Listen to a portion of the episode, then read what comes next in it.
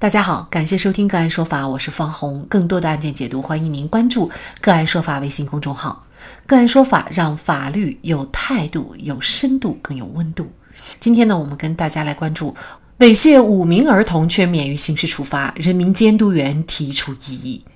根据检察日报正运网消息，二零一六年四月到二零一七年七月，刘某某为寻求性刺激，陆续注册了五个 QQ 号码。在他的家中或者是办公室，通过 QQ 冒充学生的班主任或者是英语老师，以健康调查、心理测试为由，要求五名儿童通过视频裸露胸部及其他隐私部位供其观看等方式进行猥亵。二零一八年一月，湖南省某县公安局以刘某某涉嫌猥亵儿童罪立案侦查。同年二月，经该县检察院批准以后执行逮捕。同年八月，县检察院以刘某某涉嫌猥亵儿童罪向同级法院提起公诉。县法院于同年十一月作出一审判决，判处被告人刘某某犯猥亵儿童罪，免于刑事处罚。猥亵五名儿童却免于刑事处罚，这样的判决合法吗？就这相关的法律问题，今天呢，我们就邀请儿童安全基金联合发起人、北京市隆安律师事务所合伙人、北京市朝阳区律师协会刑事业务研究会副主任王威律师和我们一起来聊一下。王律师您好，主持人好，大家好。就是对五名儿童进行猥亵，在很多人看来已经是比较严重的行为了。但是法院呢，最终却判决犯罪嫌疑人啊，他构成犯罪，但是呢，还免于他的刑事处罚。那您认为这个处罚是不是太轻了呢？啊，那肯定呢，这个处罚是太轻了。这个案子啊，发生在二零一六年，所以呢，我们得回到当时的刑法去看看是如何规定的。刑法第二百三十七条呢是这么说的：以暴力、胁迫或者是其他方法强制猥亵他人或者侮辱妇女的，处五年以下有期徒刑或者拘役；聚众或者在公共场所当众犯前款罪的，或者有其他恶劣情节的，处五年以上的有期徒刑；猥亵儿童的，依照前两款的规定从重处罚。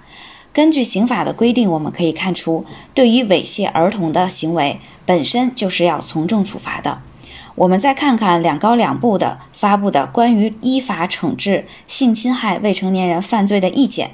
其中呢第二十五条规定，针对未成年人实施强奸猥亵犯罪的，应当从重处罚；具有下列情形之一的，更要依法从严惩处。呃，第四，对不满十二周岁的儿童、农村留守儿童、严重残疾或者是精神智力发育迟滞的未成年人实施强奸猥亵犯罪的。第五点，猥亵多名未成年人或者多次实施强奸猥亵犯罪的。那么，根据上述规定，刘某某呢，他猥亵了五名儿童，这些儿童啊，很可能不满十二周岁。那么，对刘某某呢，更应当从严从重进行惩处。我们可以看看同时期类似的案件，其他法院呢是如何判决的。二零一六年七月的时候，被告人林某某通过资助潘某助学款认识了潘某及他的父亲。二零一七年五月初呢，被告人在得到潘某父亲的默许以后，单独带受害人潘某外出。在外出期间呢，被告人每晚对受害人进行猥亵行为。一审法院呢，最终判决林某某构成了猥亵儿童罪，判处有期徒刑五年。但是在我们讨论的这个案件里面啊，一审法院仅仅是认定了这个刘某某构成猥亵儿童罪，却免予其刑事处罚，明显呢处罚的太轻了。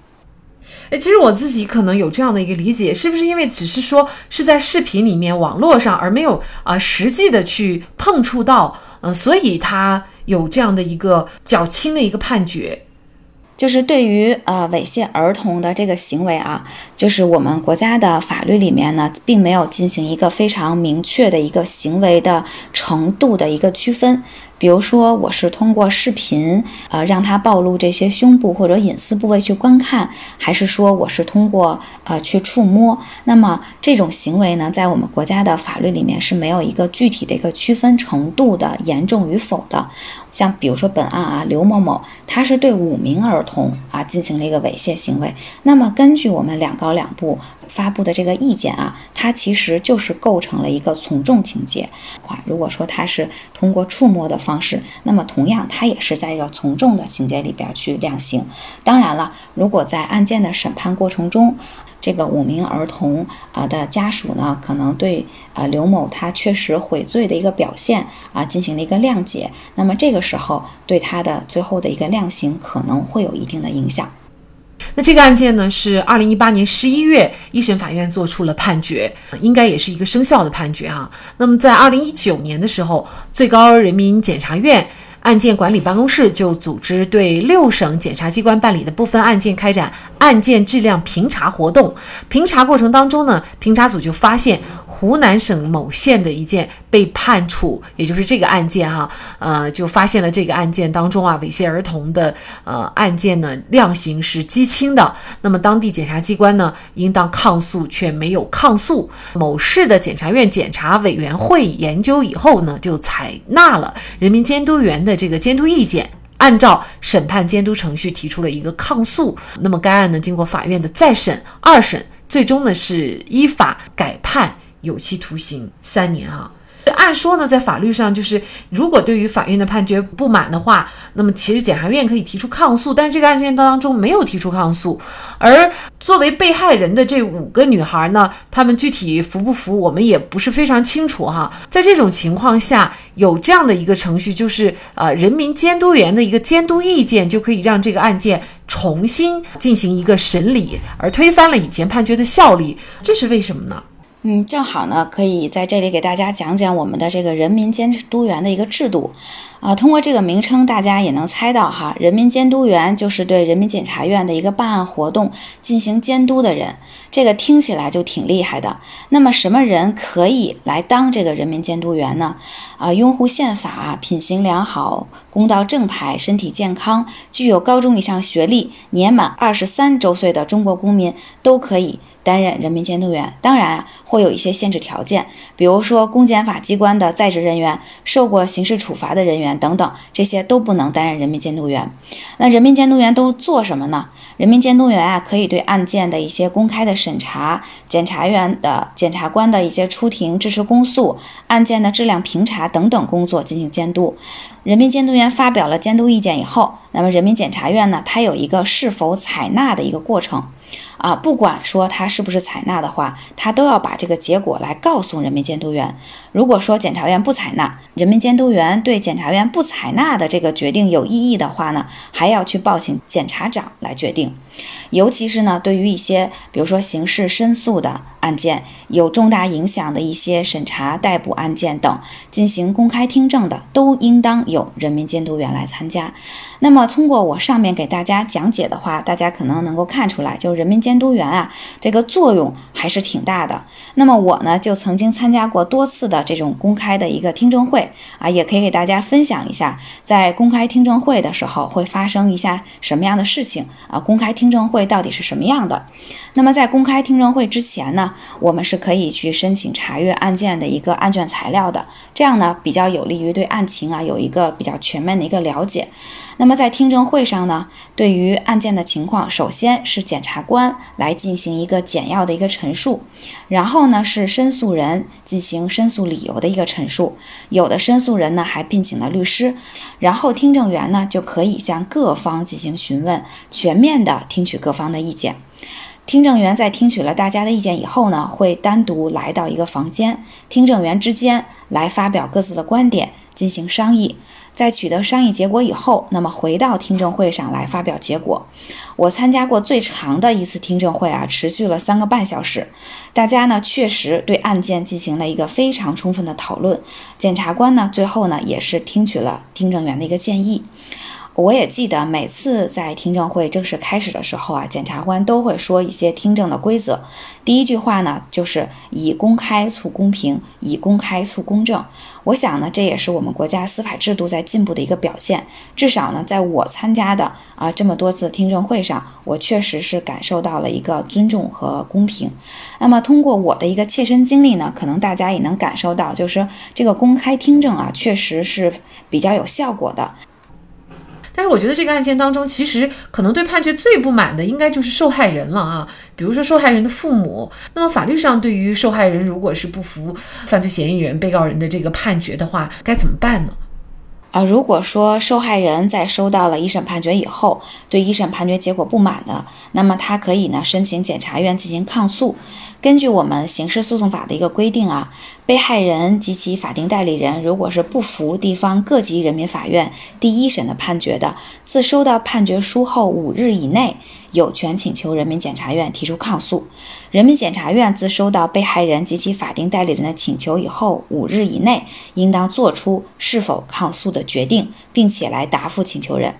那么在这里呢，大家一定要注意时间，就是受害人从收到判决只有五天的时间向检察院申请抗诉。如果是检察院提起抗诉了，那么案件呢就进入了二审程序。但是如果检察院没有提起抗诉，被告人也没有申请上诉，那么案件的这个一审判决就生效了。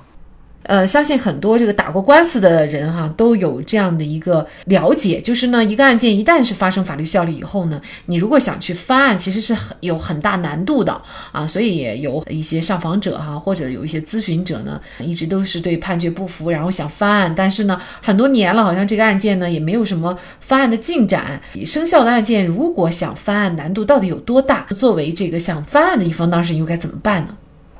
对于已经定案的案件啊，如果是想去翻案的话，这个难度确实是啊比较的大。在这里呢，我也可以给大家简要的介绍一下这个程序啊。呃，如果说啊，这个。不管是被告人也好啊，还是被害被害人也好啊，如果认为这个已经定案的案件，它的事实认定是有错误的，法律适用错误的，或者说，比如说发现了新的证据，是可以足以推翻已经定案的这个判决的话，那么呢，都可以向检察院申请。啊，申诉。那么这里要注意啊，是向作出生效判决裁定的人民法院的同级人民检察院申请。那么受理了申诉申请以后啊，这个检察院的控告申诉检察部门就对这个申诉进行审查。对于首次提出的申诉案件呢，那么应当去调阅所有的原案的卷宗，并且呢，听取申诉人或者是委托代理律师的意见。必要的时候呢，可以采取公开听证的方式进行审查。